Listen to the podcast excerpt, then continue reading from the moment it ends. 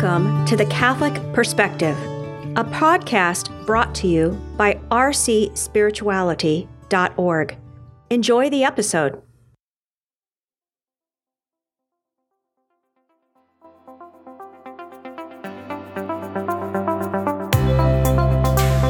All right, I'm Father John Bender here with Father John Pietropaoli. During this uh, Easter season, we thought it might be interesting to get together and talk about a an amazing novel, Crime and Punishment by Dostoevsky, and especially with the perspective of the resurrection. And so, Father John Pietropaoli actually leads uh, a seminar on crime and punishment here at the uh, seminary, and we thought uh, he would he can give an excellent reflection on that, and and to kind of pull some possible pointers out for that for for all of us about resurrection and and and things that that we can apply in our own lives. So, Father John, uh, just for anybody that you know hasn't read Crime and Punishment, what could you give us a maybe a summary of of of the novel itself? Sure, I'd be happy to.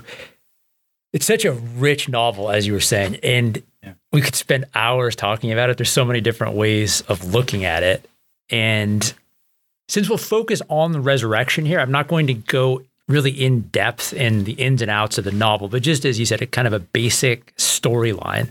So the story focuses on Raskolnikov, who's a young student in St. Petersburg in Russia in the 1860s. And he's very intelligent and he's also somewhat embittered. He's really fallen into the uh, atheist ideologies of the mid 19th century. And one of his main obsessions is the idea of doing some great action. Yeah. He wants to do something great. And this is so interesting. We won't get into this really, but it's a fascinating, fascinating angle that he's actually, in a sense, foreshadowing here what Friedrich Nietzsche is going to talk about 15 or so years later with his idea of the Superman, yeah. of this person who goes beyond the boundaries of good and evil, who does some great action right. without regards to morality, especially Christian morality, and then lives up to that action. So he creates his own meaning through his actions. So Raskolnikov becomes obsessed with this idea and he decides that in order to do some great action, he needs to murder someone. Now, at the same time, he's poor. So he's going to murder someone, steal their money, then use that money to put himself through the rest of law school and then do great things for society. At least right. that's his rationale. So he ends up murdering two people one deliberately, one accidentally. Right. And that's how the whole story starts because he actually doesn't get caught. And there are very few people who even suspect that he might be the murderer, but his conscience will not give him rest.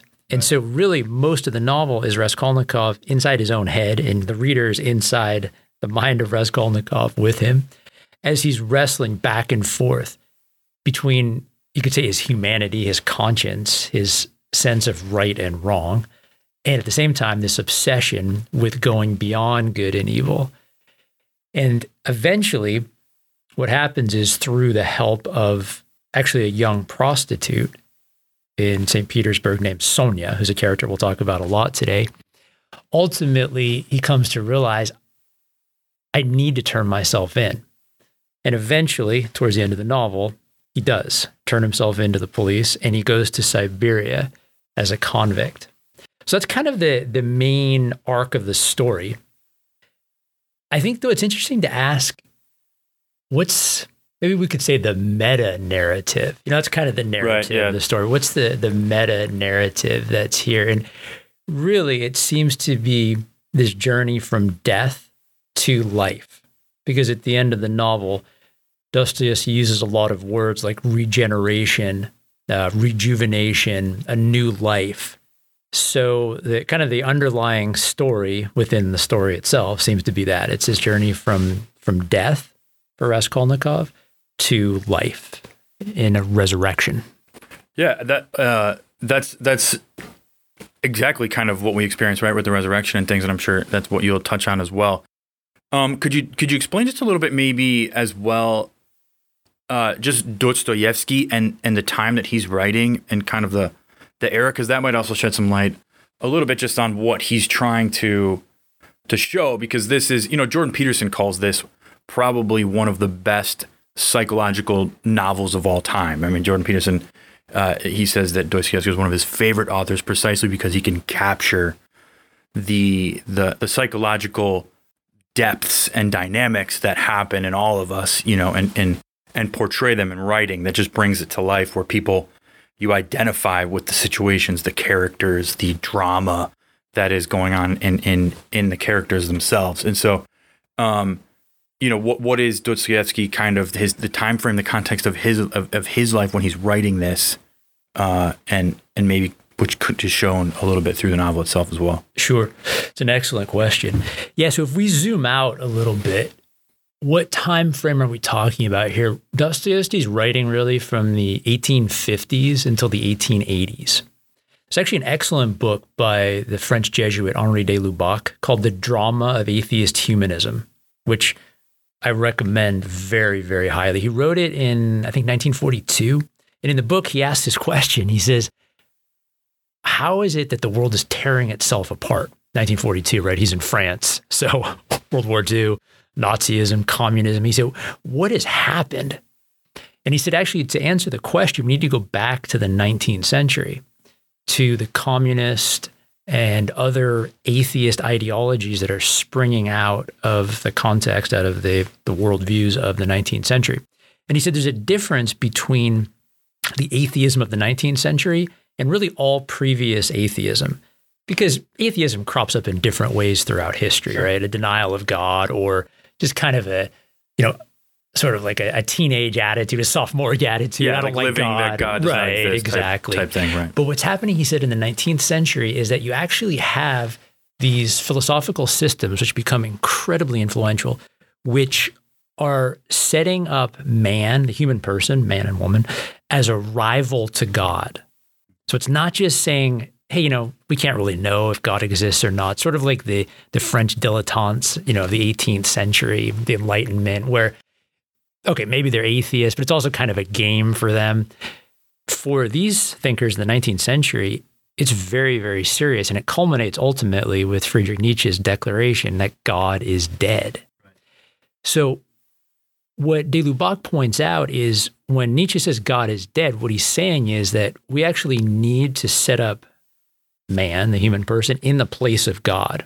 God doesn't exist, God has never existed the human person is God. And therefore, all standards of good and evil that are taught by go beyond those. You also have Karl Marx, for example, with Marxism, which has been so incredibly influential. Once again, s- saying that uh, religion is the opium of the masses, that God is just a, a tool of the oppressive superstructure to keep the proletariat in their state of subservience. And therefore, we have to move beyond that but de Lubac's point is that in every situation, it's setting up the human person in the place of God. So, what happens if God's dead? Fragmentation, alienation, meaninglessness. And I think Dostoevsky felt that so deeply. He was Christian himself, he was Orthodox. He had kind of a journey of faith himself, as everyone does.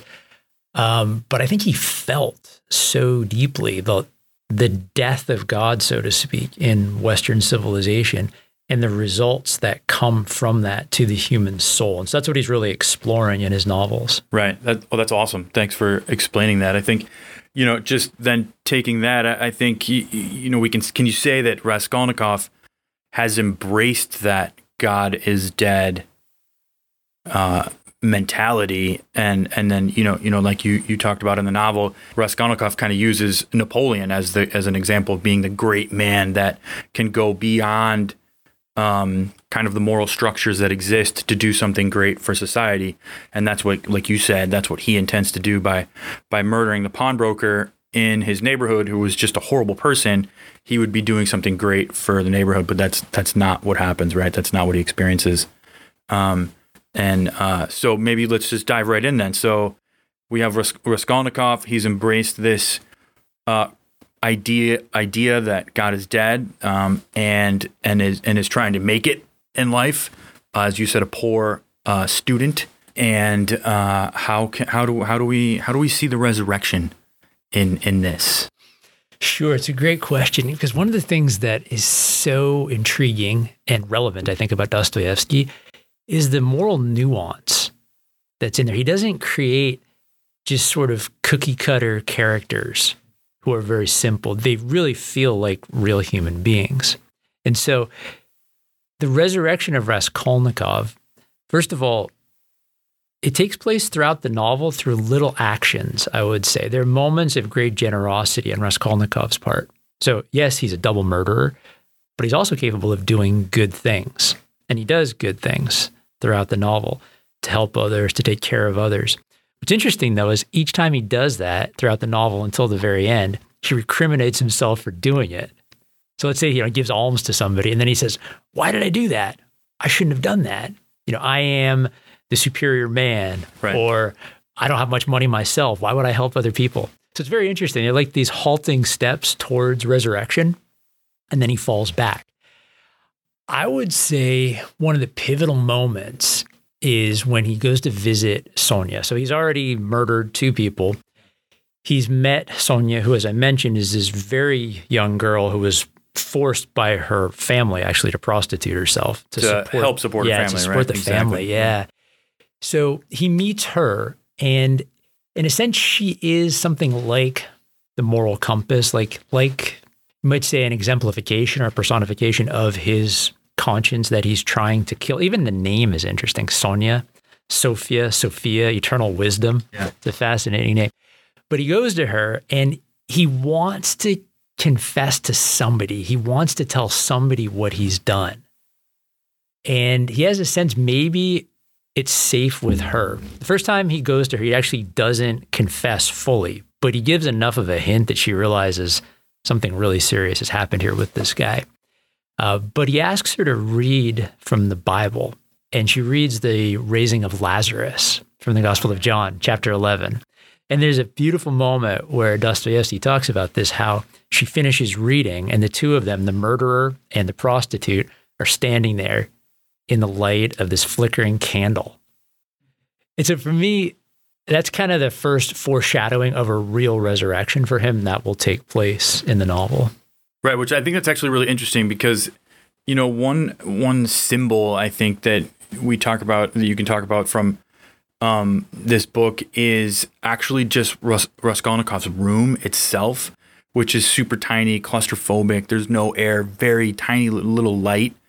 Um, so stuffy. He tends to lock himself up in the room, and it's it's up in a, in a in a in a bit tall building in the top floor of a tall building where then he you know it's also he looks down on the city down on the people and that kind of symbolizes that uh you know greatness that he's striving to have more than other people right and any anytime i think then that little light that comes in like you said the candle with the light i think is a interesting uh like you said foreshadowing of that resurrection which light he doesn't have a lot of light in his room where he spends so much time and gets stuck just in his ruminations and, and struggles of guilt and and all of that. And so when you know having the, the combination of the reading of lazarus so scripture and a moment where where someone that was dead comes to life and then the flickering candle of light and two broken people i think that's an just an amazing image of the journey that that he's taking towards possible redemption right Yeah, and I want to key on that what you just said about two broken people because he does ultimately go back a few days later, and this is amazing actually. So the novel itself is what it's 550 pages, something like that. So this much of the novel until the epilogue, this is only two weeks. This all takes Oh, place wow. in two weeks. yeah amazing So so much happening Yeah. in a very short amount of time. Uh, but he goes back to Sonia and he does tell her right that he's done it, that he killed these two people. And one of the interesting things that came up in class was why? Why did he tell her? What was it about Sonia in particular that gave him the security to tell her Right. this? And what we came up with in class was really it's the fact that she also is a sinner. Remember, she's a prostitute. right And so she is considered a dreg of society Right. in St. Petersburg in the 1860s. So there's something fascinating about that, how we want to share our brokenness, but we also want to know that it's going to be received in a non condemnatory way. Right. Now, she does challenge him to grow. We'll talk about that a little bit later. It's a both and. It's not either or, right? It's not just well, just welcome and don't don't call to conversion. But he knows that she's not going to condemn me, that she's going to understand because mm-hmm. she herself is a sinner, which I think is so important for all of us, right? Just to to know that, especially those who are called, you know, to ministry in the church, but really for every Christian. Yeah, sure. I, absolutely. I think there's a really strong fear of judgment, right, mm-hmm. that exists in yeah. in society today, and and in a lot of different ways, and um, and that there's always that that kind of question: Will what I share be respected? You know, and so so what happens then when he he he finally confesses, and and from there, then what? Uh, so he confesses to her, and this is so interesting. We talked about this a lot in class as well. So basically his biggest concern when he confesses is, Are you going to leave me? Now, this is interesting because they, they, don't have any kind of relationship, right. right? Like they've only met a couple times, and he helped her family, which is a whole other story, which is fascinating story of her family. But he helped them financially, but they don't have any kind of relationship with each other. But he just wanted somebody, so he goes to her, and when he confesses, basically what he's saying is, like, are you gonna leave me? Are You're going to abandon me because of this. And she tells him no. And she says, But you have to confess. You have to bow down and kiss the earth and say, I have killed. And you have to turn yourself in. And this begins his struggle in him because he said, Well, why should I do that? I freely chose to do this action. I go beyond the boundaries of good and evil. Why should I have to do this? So they go back and forth with this. And he ultimately leaves her. And then there's some more soul searching that takes place on his part. Ultimately, he does go to confess. But even that scene is so interesting because he goes and he actually does bow down and kiss the ground. Then he goes to the police station, goes up the stairs, can't bring himself to admit that he did this. Because even as he's going up the stairs, he's saying, What if there's still some way out of this. What if sure. I can still escape sure, from this? So he goes up there, doesn't confess, comes downstairs, comes outside, and he sees Sonia standing there. Like she followed him to the police station. And that's when he turns around, goes back upstairs, and says, It was I. I murdered the pawnbroker and I murdered Lizaveta, her sister. Because she was in the room, right? She was in she the room at the same time, yeah. right? Yeah, and so that's that's kind of the the end of the main part of the story, and then he's transported to Siberia. Raskolnikov sent there for punishment to go to prison there, and Sonia goes with him. Wow. So she doesn't leave him. She goes with him, and obviously, you know, she doesn't see him very often, but she's outside the prison. She's able to visit with him every once in a while, and then, literally, the last two pages of the story is when his own conversion, you could say, takes place when he finally realizes I've sinned. I've hurt a lot of people. And yet, God is offering me this chance of redemption through suffering, through accepting my own suffering, through giving it meaning, and through the love that Sonia has for me and that I can also have for her.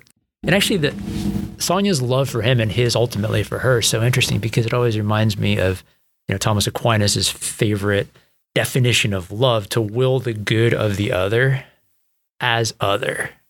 So to really will to choose the good of the other person for the sake of the other person, not for right. my own sake, for the sake of Any of type the of selfish. Person. Yeah, exactly. Uh, yeah.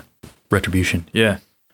That's, I mean, that's awesome. That's an amazing story. So we can say, I mean, at the end, in a certain sense, although there's a lot of subplots and tragedies and things that happen in there, but can we say there that it, it is a happy ending? I mean, at the end of at the end of the novel. I'd say it's a hopeful ending. Nice. So the way it ends is fascinating. But here begins a new account the account of a man's gradual renewal, the account of his gradual regeneration, his gradual transition from one world to another.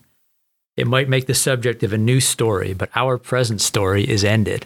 That's so amazing. What a great ending. We talked about yeah. that yesterday in class, and I asked the, the brothers here, why do you think he ended like that? And a number of them said, it feels like now the rest of the story is our story. Now he's Wow, inviting yeah. us. Okay, now you go live your life, live a redeemed life, a risen life.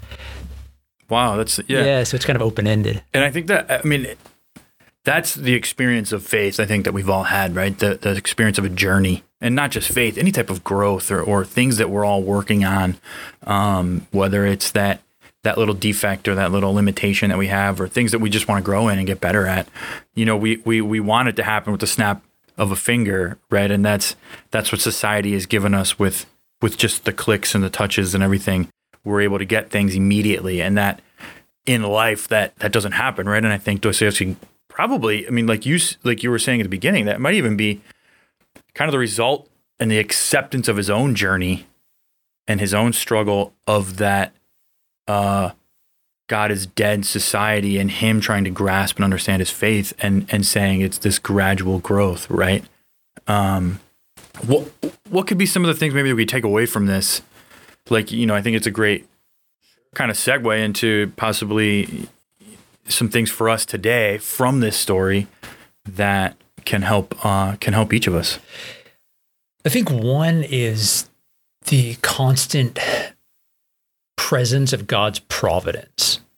Because as I mentioned, the story is complicated, it's nuanced. Every character is complicated. There's a Right. lot of light and a Right. lot of shadows in each character. Kind of reminds me of another book we'll talk about, Brideshead Revisited. right? But right, right. This reality of God's providence, His grace always acting, always pursuing us, always working. I think that is one, just the the faith and the trust in that that God wants us to have. I think another that you actually just touched on is the gradual nature, because one of the reasons for Raskolnikov's crime, in a sense, is he wants greatness now. He wants something now. Mhm. So I want money now to be Right. able to do something great for society. I want to feel that I am a great man who is beyond the boundaries of good and evil right now. Obviously, God never wants us to feel that we're beyond the boundaries of good and evil, right? But he does want us obviously to to do certain things for him, right? To fulfill a mission in life, but at the same time, the danger is I want it now. Almost like like holiness, right? Yeah. I want to be a saint on my terms as I understand holiness and I want it right Today, now, right now. today, Yeah, exactly. instantaneously. And the whole story is gradual. And even at the end, even the redemption or resurrection at the end, as Dostoevsky says, this is gradual. Now begins kind of a new chapter in this story, right? But it hasn't happened yet. It's it's happening, but it isn't fulfilled yet. So I think that's also very helpful to remember that. And then the the both and dimension, especially of Sonia that I touched on earlier, how she's very welcoming, compassionate, loving, kind. At the same time, she holds Raskolnikov to a high moral standard. She calls him to conversion. Yeah. But it's both together.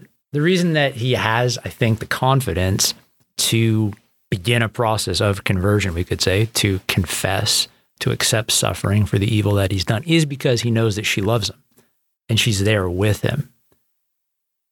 And even the name there is interesting, right? Sonia, Sophia, as we were talking about, Sophia, divine wisdom. Obviously, she's a real character in the story, but it seems to me she also, in a sense, is a representative of of God in that sense of that that divine wisdom, how God is always with us. God will never abandon us, no matter what happens. But God also calls us to conversion. He calls us to to holiness. He calls us to grow. There's this line from Saint Edith Stein that I was thinking about actually as we were talking about this in class. She says, "Never accept anything as truth if it lacks love," which I think is a great it's a great idea. Really, truth is not some abstract concept that we hit people over the head with or hit Right. ourselves over the head with. So never accept anything as truth if it lacks love. Never accept anything as love if it lacks truth. Truth. So it's Yeah. it's together. both and, Both right? and, yeah. And so I think Sonia is a a great exemplar of that. Uh, and then the last thing that comes to mind would be the importance of accepting suffering out of love. John Paul II has that idea where he says um, suffering has this potential to unleash new love into the world if we accept it. out of love. And that's what Raskolnikov finally does at the very end of the story. He's able to accept his suffering. And you could even say he's kind of responsible for a lot of it, right? Sure. But still, even the fact that he accepts it, even though he's responsible for it, it gives it a new meaning and it becomes redemptive. So there's a beautiful line at the end of the book where he he thinks about this, how how his acceptance of suffering, in a sense, can help redeem all the hurt that he caused to Sonia throughout the story as well. Uh, so I think there's a deep insight on Dostoevsky's part there. That's awesome. Um, I think I think those those topics or themes kind of directly relate to our life. You know, especially especially one of of the both and and faith and suffering. That our faith is it's not just a belief and a hope, but there's also a, a suffering that that is gone that goes along with that in our lives. That is rede- redemptive because of Christ's suffering, um, passion, death, and resurrection, which And is resurrection. which is exactly you know what we're living during this time of of the Easter season um, that we lived intensely during Holy Week, but now that that carries over into uh, these these weeks after Easter, and and that you so excellently explained through uh, the lens of Crime and Punishment, this great novel of Dostoevsky. Um, I don't know if you have any parting uh, parting reflection, parting Just wisdom. Read Crime and Punishment. Read Crime and Punishment, exactly. Um, again, Jordan Peterson, one of his favorite novels of all time, he said. Um, and I know the brothers that have been in your seminar have enjoyed it very much. So thank you very much for your time, Father John, your reflection, especially uh, this this Easter reflection that we can hopefully think about and maybe even apply a little bit to our own lives that so that we can we can be on this gradual journey, this new chapter that Dostoevsky, you know, writes in the last page, that we can all write our own story of a hopeful conversion to our Lord. So thank you. Thank you for your time. Oh, thank you.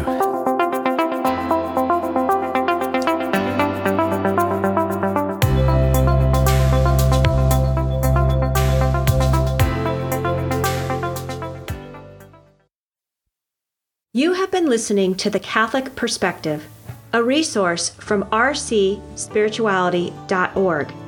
Please visit our website and check out more great resources to help you pray, learn, grow, and go. Please join our team of digital missionaries by subscribing at rcspirituality.org.